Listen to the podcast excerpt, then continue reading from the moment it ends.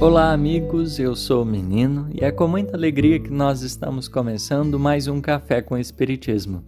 Hoje, para falarmos da conclusão de número 5 de O Livro dos Espíritos de Allan Kardec, em que, diante das ideias trabalhadas pelo codificador, nós encontraremos um momento que ele irá se debruçar para falar de três períodos do desenvolvimento das ideias espíritas e é mais particularmente sobre essa análise dele que nós iremos nos deter no episódio de hoje.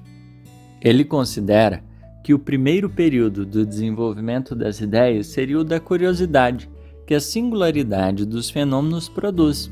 Muita gente, por causa das manifestações mediúnicas, foram em busca de entender do que se tratava.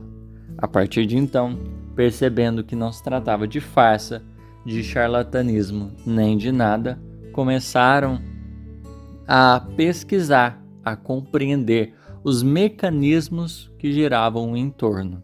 Portanto, nessa busca, nesse esforço, nesse empenho, começam a surgir o raciocínio, a filosofia espírita. Da ciência que trata dos fenômenos, nós temos então a filosofia, o corpo de ideias que começam a serem construídas com base nessas realidades espirituais. Nesse momento, mais especificadamente, a gente vai compreendendo sob uma nova ótica aquilo que até então a gente compreendia mais estritamente.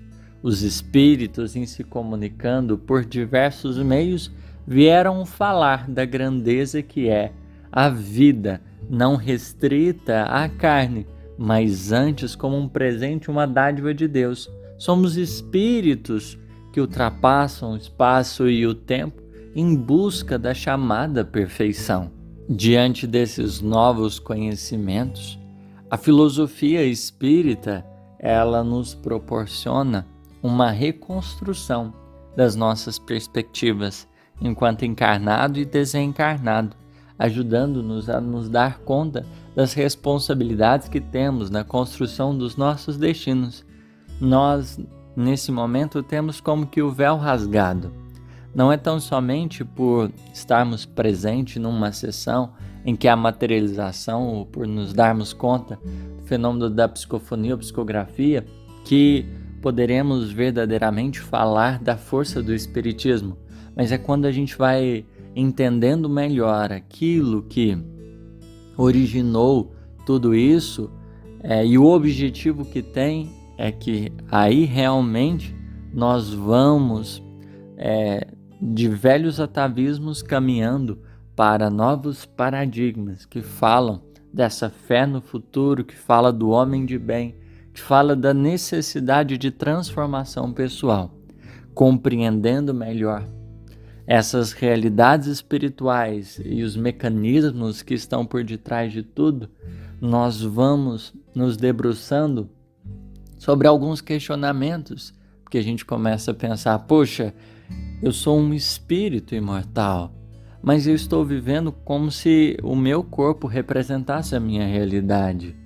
Como se tão somente eu fosse ficar aqui para a vida toda, ou se a partir desse momento é, eu caminhasse para o nada. A gente começa a avaliar os nossos hábitos, os nossos modos, a gente começa a se dar conta do que nós cultivamos e deixamos de cultivar na nossa trajetória, como a gente se coloca para observar determinados temas, a opinião que a gente lança sobre determinadas coisas.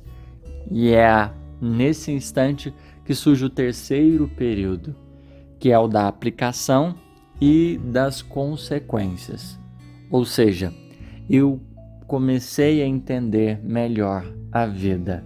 Agora eu vou começar no meu dia a dia, na minha vivência, a manifestar tudo isso que de certa forma a vida foi me permitindo compreender. Paulatinamente, gradativamente, todas eh, essas ideias assimiladas, interiorizadas, elas começarão a refletir na minha forma de me portar diante dos outros e diante de mim mesmo. Não mais como alguém, um pedaço de carne desgovernado, mas como um coração que pulsa e que está aprendendo um pouquinho mais sobre cada, cada coisa. Quando a gente vai nesse processo aprofundando né, nesse conhecimento espírita, não há um outro resultado e um outro objetivo mais nobre do que a transformação de nós mesmos.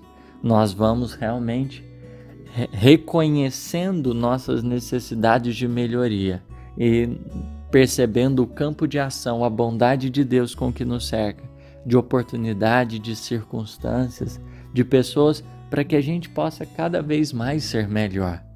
As aplicação e as consequências tendem a ser individuais, cada um no seu tempo, à medida que vai compreendendo essas ideias, vão se candidatando a essa melhoria, não por um constrangimento externo, não por imposição de ninguém, mas por percebermos realmente, por termos esses véus levantados e reconhecermos a importância que nós temos diante do universo, das atitudes, o valor que elas possuem para nós e para os outros, e ao mesmo tempo, o que que nós estamos fazendo aqui, para onde a gente está indo e de onde nós viemos. É através desses pontos da filosofia que a gente encaminha para o mais essencial, que é a religião, que aborda os valores espirituais com que cultivamos a nossa jornada. Essa moral que não é imposta, mas é fruto de uma reflexão profunda que fazemos em torno das leis divinas. E reconhecemos o nosso lugar na criação, o nosso lugar diante de todos, e não haverá uma outra conduta senão aquela de ser melhor cada vez mais um pouquinho. Portanto, estudemos sim, bastante, procurando nos atermos à ciência filosofia, mas não nos esqueçamos de meditar mais detidamente, para que assim, sentindo ah, o convite divino, a gente possa marchar para uma vivência cada vez mais pura e verdadeira do Evangelho do Mestre, porque inevitavelmente das consequências que o Espiritismo provoca é nós voltarmos o nosso olhar para aquilo que o Cristo nos ensinou, que fala-nos, sobretudo, dessa necessidade pessoal de sermos melhor a cada dia, através do amor com que já podemos é, oferecer àqueles que estão à nossa volta. Obrigado a todos, muita paz e até o próximo episódio.